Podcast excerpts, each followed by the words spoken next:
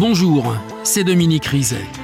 Dans ce podcast, nous allons vous raconter, Rachid Embarki et moi, l'histoire de la famille Manéchaise. Un épisode de Faites entrer l'accusé écrit et réalisé par Norbert Le Troll, un document de Marie-Sophie Tellier, rédactrice en chef Isabelle Clarac. Bonne écoute.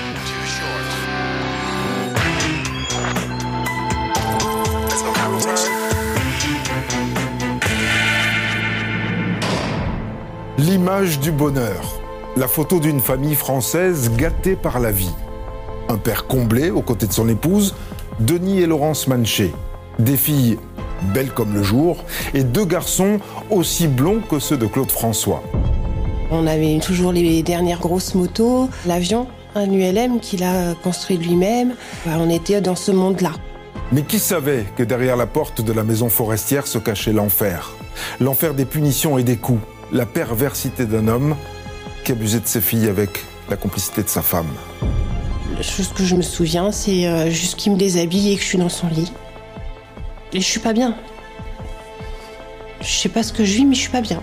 Qui pouvait imaginer que ce cadre performant était en réalité un tyran, dont l'emprise sur sa famille était si forte qu'il a fait de sa fille sa compagne et la mère d'un de ses enfants?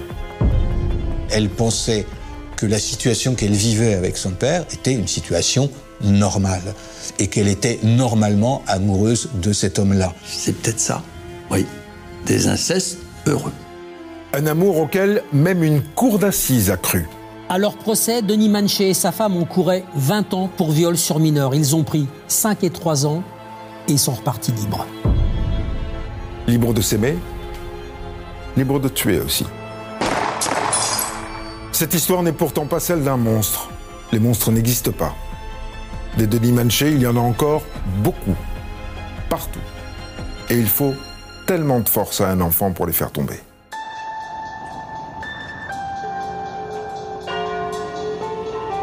Gisors, en Normandie, le 7 octobre 2014. L'adjudant Gary Flamand de la brigade de Gisors est de service ce jour-là. Je finis mon service à 19h.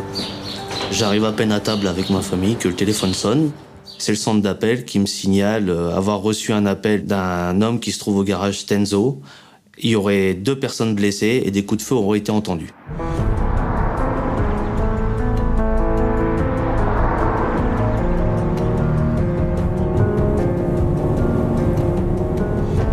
Et là, il y a deux hommes juste à l'entrée du terrain, au portail, et ils nous disent euh, c'est un bain de sang. Il y a un gars qui a tiré sur tout le monde. Dans l'entrée du garage, une première victime de la fusillade. L'adjudante-chef Estelle Priet de la brigade des Andelys est sur place. On a le garagiste, donc Monsieur Pierre Frédéric, qui a été blessé euh, donc d'une balle au niveau du bras. Il est pris en charge par les services de secours. Il est inconscient. On a une deuxième victime qui cette fois-ci est de sexe féminin, qui elle se trouve au niveau de l'atelier. Une femme, morte au volant de la dépanneuse. On apprend tout de suite qu'elle est décédée des suites de ses blessures, parce qu'elle a reçu plusieurs projectiles, dont une balle au niveau de la tempe euh, gauche. C'est Madame Virginie Manéché. Une employée du garage, qui vivait euh, d'ailleurs dans un appartement euh, au-dessus du garage depuis quelques semaines. Virginie Manché, la mécanicienne. Une femme de 33 ans, mère d'un garçon de 12 ans. Elle a eu aucune chance, vu les impacts de balles dans le pare-brise et derrière, euh, il y a aussi la vitre conducteur qui a explosé. Les tirs ont été faits de très proche. C'était des, des tirs pour tuer, quoi. Et au fond de l'atelier, encore une victime. Il est inconscient, toujours vivant, mais on nous dit euh, qu'il est transporté euh, avec un pronostic vital engagé et qu'il y a très peu de chances en fait qu'il survive à, à ses blessures. Un mort et deux blessés graves. Mais pour le garagiste, il est déjà trop tard. Il a effectivement été victime, lui, d'un projectile au niveau du bras gauche qui malheureusement a traversé la cage thoracique et qui a engendré en fait une hémorragie interne. Frédéric Piard avait 32 ans. Il était père d'une enfant de 2 ans. Alors que le seul survivant est évacué, les policiers découvrent un pistolet à ses pieds. On comprend que la personne qui est prise en compte par le SAMU, c'est l'auteur des tirs. Car un ami du garagiste a tout vu. Il explique qu'un homme est arrivé d'un pas déterminé, qu'il a tiré un premier coup de feu euh, contre Monsieur Pierre et qu'ensuite il s'est dirigé vers la dépanneuse. Ensuite, il a tiré à plusieurs reprises à l'encontre de Madame Manéché avant de retourner euh, l'arme contre lui. Un double meurtre suivi d'une tentative de suicide. Les gendarmes remontent l'immatriculation d'une voiture inconnue garée devant le garage. L'identification de ce véhicule, en fait, nous a amené à Monsieur Manéché Denis. Donc là, en fait, on a fait le lien entre euh, le véhicule, Monsieur Manéché Denis, qui avait euh, du coup un lien de parenté avec, avec sa fille. Denis Manché, 54 ans, le père de Virginie, la mécanicienne. Denis Manché est donc conduit au CHU de Rouen en hélicoptère. Ses jours sont en danger. Forcément, hein, puisqu'il a reçu une balle dans la tête, euh, il a un orifice d'entrée ici au niveau de la tempe, à droite. Il n'y a pas d'orifice de sortie, donc le projectile est toujours à l'intérieur de la boîte crânienne et il a été tiré par ce petit pistolet qu'on retrouve au sol à côté de lui. Hein. C'est un Browning en calibre 6,35. Évidemment, les gendarmes ne peuvent pas l'interroger puisqu'il est dans le coma. Hein. et des analyses de son sang vont simplement révéler pour l'instant qu'il n'a ni consommé d'alcool, ni pris de produits stupéfiants. Mais est-ce qu'il a laissé quelque chose pour expliquer son geste Une lettre, un message, quelque chose? Absolument rien, Rachid. Et le témoin qui a assisté à la scène raconte que cet homme est arrivé et qu'il n'a pas prononcé une seule parole avant de tirer sur ses deux victimes. Donc la question que se posent maintenant les gendarmes, c'est pourquoi est-ce qu'il a tiré sur sa fille, sur l'employeur de sa fille? Et ce sont leurs collègues gendarmes d'une brigade voisine qui vont leur apporter le début de la réponse. C'est dans ce garage de la zone industrielle de Giseur que le drame s'est déroulé mardi en fin de journée. Le tireur et Virginie Manchet n'étaient pas inconnus des gendarmes. Dominique Laurence, procureur de la République d'Evreux. Ce qu'on va apprendre euh, des enquêteurs de la brigade locale, en fait, cette jeune femme, elle était venue déjà à leur contact euh, pour signaler qu'elle s'estimait euh, en danger. Elle avait des craintes sur un passage à l'acte de, de Monsieur Manouché.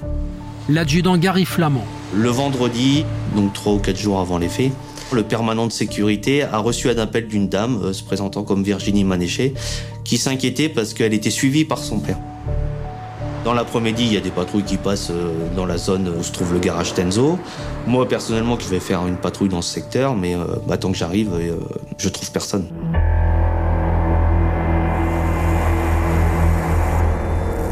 Ce 3 octobre 2014, quand Virginie Manché est venue trouver les gendarmes, elle a tenté de leur expliquer les liens qu'elle avait avec son père. Une histoire renversante. L'adjudante-chef Estelle Priet. Elle explique la situation, son passif et son passé qui est assez lourd, en détaillant le fait qu'elle avait une relation incestueuse avec son père.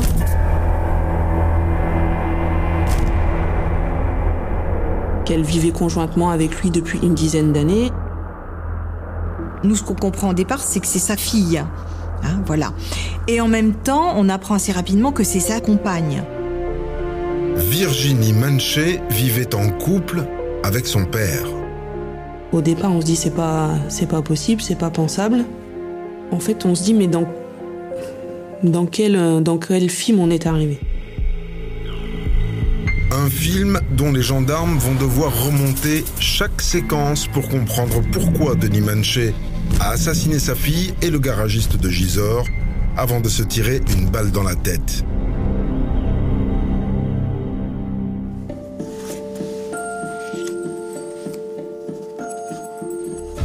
C'est Betty, la sœur de Virginie, qui va aider les gendarmes à démêler les fils de cette histoire.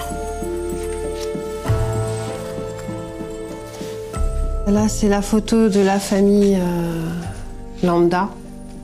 Voilà, parfaite. Euh.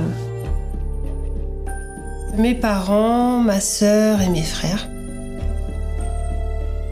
Le bonheur, euh, on est propre sur nous, on est unis.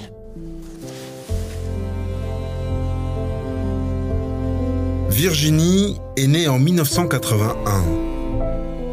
C'était la fille aînée de Denis et Laurence Manché. Le couple a cinq enfants. Virginie, Betty, puis deux garçons et une fille. Denis Manché est cadre commercial, sa femme, mère au foyer. La famille vit dans une grande maison à Cuise-la-Motte, en bordure de la forêt de Compiègne. Ils ont eu un coup de cœur, mais sur cette maison, mais une grande maison magnifique au milieu de la forêt. Un grand chalet là-haut. Euh, voilà, on avait toujours les dernières grosses motos, euh, l'avion, un ULM qu'il a construit lui-même. Enfin, on était dans ce monde-là. C'est difficile d'expliquer ce qu'on vit quand on a des photos comme ça. Et c'est euh, impossible pour l'extérieur de s'imaginer par rapport à l'image qu'on renvoie de ce qu'on peut vivre à côté. Derrière l'image d'une famille heureuse, une autre histoire se jouait dans l'intimité familiale. Celle d'un père qui avait truffé la maison de caméras et qui terrorisait ses enfants. Il a eu un regard pendant des années qui parlait de mort. Bah, on peut pas bouger un cil, quoi. Sinon, on, bah, on est par terre, quoi. Au départ, c'est les coups de poing, le martinet. Et, euh, après, c'est euh, bah, des heures à genoux. On pouvait pas bouger. Et c'était déjà suffisamment douloureux de passer sa journée euh, sur le carrelage à genoux euh, pendant 8 heures. Bah, se réfugier aux toilettes, mettre du papier toilette sur les genoux pour avoir un appui. Va faire pipi avant parce qu'il savait très bien qu'on allait, euh, qu'on allait se faire pipi dessus tellement ça allait être violent. Donc quand il nous dit rentre, euh, qui rentre, qui dit va pisser, on a compris. Des humiliations, des coups et pire. Les deux petits frères abandonnés dans un cabanon au fond du jardin. Déjà, ils étaient euh, battus. Puis on les voyait pas, donc. euh, On les voyait pas, c'était à l'abandon total. C'était des jeunes, euh, des jeunes petits garçons qui, de leur chalet, voyaient leurs copains aller à la pêche à l'étang au bout de la rue. On a tellement peur de Denis. On a tellement peur de mon père. Si ça venait à ses oreilles qu'on parle, on prendrait perpète à la maison. La mère aussi se tait. Pire, quand une institutrice s'étonne des bleus sur le corps de ses enfants, Laurence Manché n'hésite pas à couvrir son mari. Ma mère est convoquée. Bah, elle expliquera que je suis une bagarreuse, euh, que je m'entends pas avec mes frères. Vous voyez bien, à l'école, elle est bagarreuse aussi. euh, il n'y aura jamais de suite. On est prise au piège. C'est un monde sectaire. Il y a tout qui se mélange. Les sentiments, l'espoir, la peur. On rêve d'avoir des parents, donc on s'accroche, on s'accroche, même s'ils sont différents, on s'accroche. On avait toujours cet espoir que les choses changent.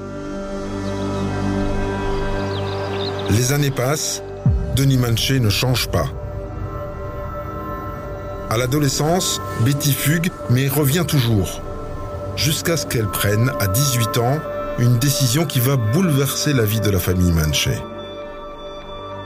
J'ai ouvert la fenêtre de ma chambre.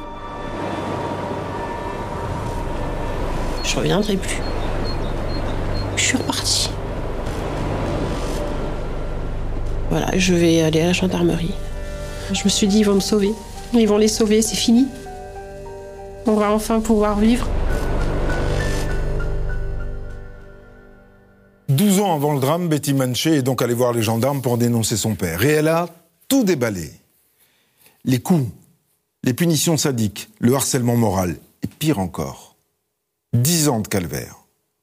C'est ce récit terrifiant de 2002 que les gendarmes de 2014 vont continuer à feuilleter. Ébahis.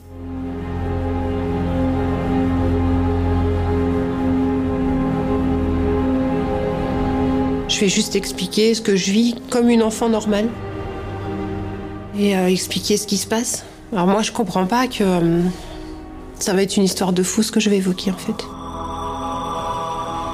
Une histoire dont Betty révèle les pans les plus intimes. J'avais 8 ans.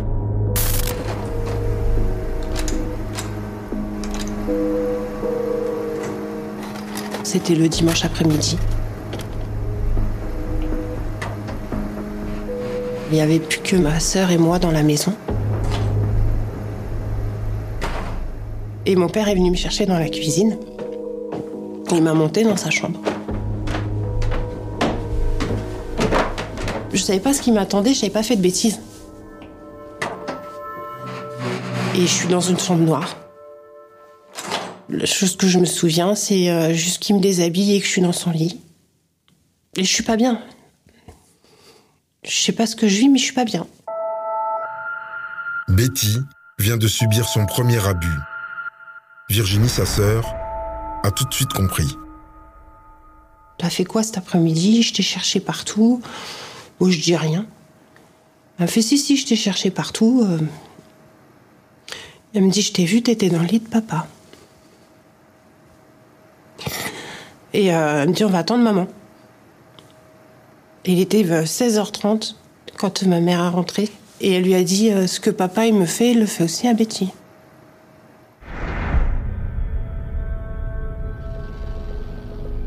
Fais juste que ce que j'ai vu moi, Virginie, elle l'a vécu aussi. Donc c'est la seule chose que je comprends, c'est que je me sens moins mal. On s'attend à ce qu'elle crie, peut-être. Il se passera rien.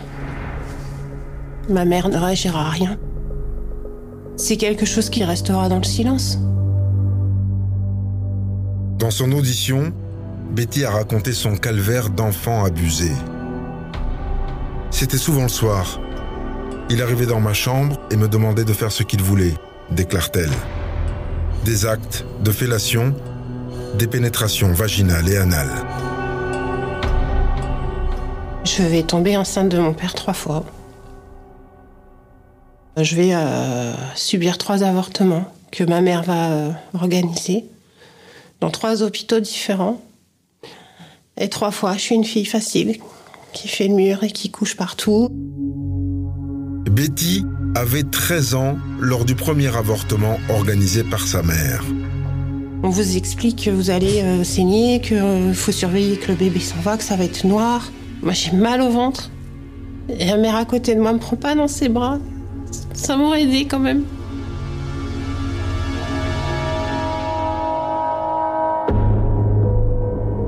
Dix ans plus tard, Betty a donc porté plainte contre son père pour les viols et les violences, mais aussi contre sa mère, qui n'a pas dénoncé son mari. Il faut faire vite parce qu'ils vont, vont, partir. Ils avaient déjà mis la maison en vente, ils sont en train de se barrer. Je suis gendarmerie, écoutez, euh, ils sont en train de partir. Regardez, c'est ma maison, ils sont en train de partir. En avril 2002, un mois après la plainte de Betty, les gendarmes sont allés chercher son père, sa mère et sa sœur Virginie.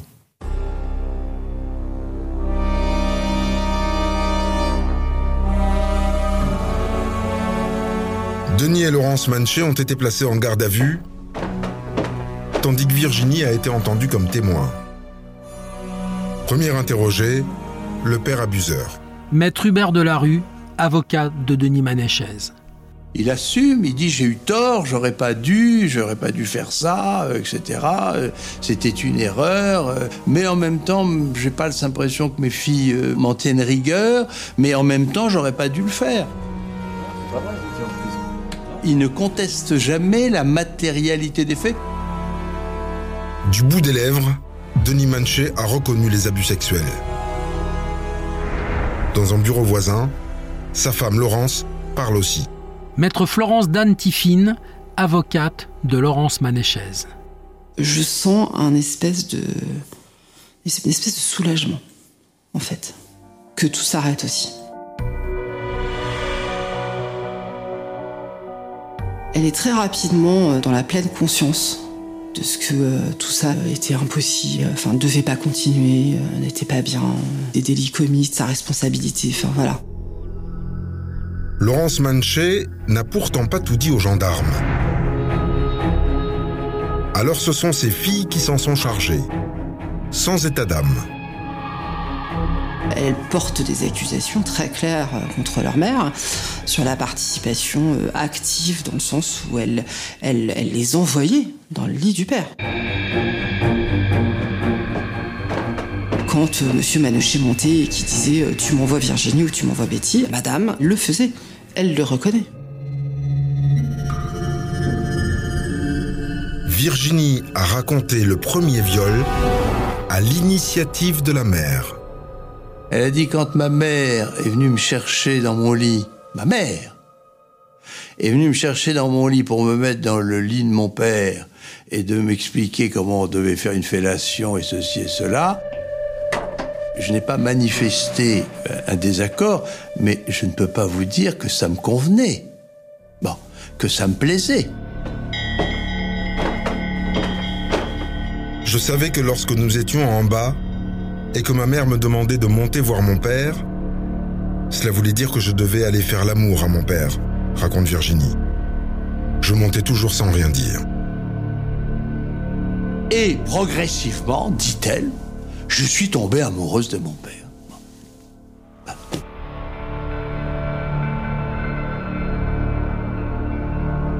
Plus ça va et plus on en découvre au fur et à mesure des auditions des uns et des autres. C'est impossible que tout ça soit réuni dans un même dossier en fait, et dans une même famille. Face aux gendarmes, Virginie a brisé le tabou. Oui, elle vit en couple avec son père depuis des années. C'est une relation incestueuse puisque c'est père-fille. Une relation incestueuse au sens étymologique du terme. Mais c'est maintenant une vie d'un couple à deux. Majeur, consentant, père, fille, frère, sœur, il n'y a rien à dire. Un couple incestueux au vu et au su de toute la famille Manché, avec l'accord de Laurence. Mais les gendarmes n'ont pas fini de tomber de leur chaise. Virginie leur réservait une autre surprise. Un enfant qu'elle a eu avec son père. Un fils né quelques mois plus tôt, alors qu'elle avait 21 ans. Elle va accoucher de son fils peut-être deux, deux mois avant, dont Denis Malché était père, évidemment. Ça pouvait déplaire, ça pouvait surprendre, ça pouvait, voilà, ça pouvait... mais c'était ainsi. On peut imaginer à quel point cette famille dysfonctionne, mais où tout euh, doit, doit, doit, paraître normal en fait. Et même la naissance d'un enfant pour la fille, euh, alors que c'est l'enfant de son père. Quoi. L'audition terminée, Denis Manché a été présenté à un juge d'instruction, tandis que Virginie s'est vue retirer la garde de son fils. Une décision dont elle a rendu sa sœur responsable. Elle est dans un état. Elle pleure. Qu'est-ce que tu m'as fait? Tu m'as retiré mon bébé. Tu te rends pas compte? Tu as brisé ma vie. Il faut que tu dises que tout ce qu'on a vécu, c'est pas vrai. Faut que je récupère mon enfant. Et euh, qu'on lui retire son bébé, ça, je l'avais pas prédit. Bah, je délivre personne, en fait. Je casse tout.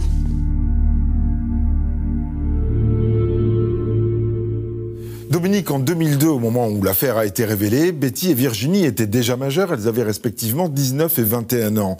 Ce qui veut dire que Virginie avait le droit de vivre avec son père. Rien ne l'interdit dans le code pénal. Le code pénal n'interdit pas les relations sexuelles entre un père et sa fille majeure. hein. En revanche, le code civil interdit leur union. C'est l'article 161 qui dit que, en ligne directe, le mariage est prohibé entre tous les ascendants et descendants et les alliés dans la même lignée. La justice doit donc établir à quel âge ont commencé les premiers rapports et c'est là qu'elle peut intervenir. Oui. Denis Manché a-t-il eu des relations sexuelles avec ses filles avant l'âge de 15 ans? Si oui, ce sont des viols.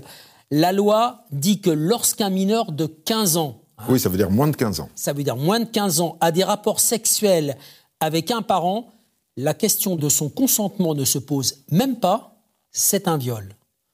En revanche, au-dessus de 15 ans, la loi dit qu'on est en âge d'exprimer un consentement. Oui, enfin, disait, parce que la loi a changé en 2021. Oui, depuis cette date, il ne peut pas y avoir de consentement en cas d'inceste en dessous de 18 ans. Et l'inceste, c'est une relation sexuelle avec un parent, père ou mère, mais ça peut aussi être une relation sexuelle avec un conjoint ou un concubin de ses parents. Et alors, les premières relations entre Denis Manchet et ses filles, ça a commencé quand? Betty dit qu'elle a été abusée à partir de l'âge de 8 ans. Je vous rappelle qu'elle subit sa première IVG à 13 ans et demi. Virginie dit à sa sœur Betty qu'elle a été abusée, elle, à partir de l'âge de 6 ans. Mais elle donne une autre version aux gendarmes. Elle dit à partir de 14 ans. Le père dit, lui, 14-15 ans et la mère dit 13-14 ans. De toute façon, Rachid, dans tous les cas de figure, on est en dessous de 15 ans. Mais alors, ce qui est surprenant, c'est que à l'époque, l'inceste n'est pas une infraction. Mhm. Ça n'existe pas dans le code pénal. Oui, absolument. Ce qui constituait une infraction, c'était l'abus sexuel sur mineur. Et la peine était aggravée quand le majeur avait une autorité sur le mineur. Finalement, l'inceste était une, j'ai envie de dire, n'était qu'une circonstance aggravante des agressions sexuelles et des viols.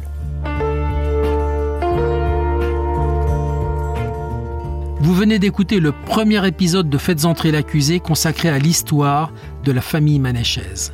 Retrouvez la suite de l'affaire dans l'épisode 2.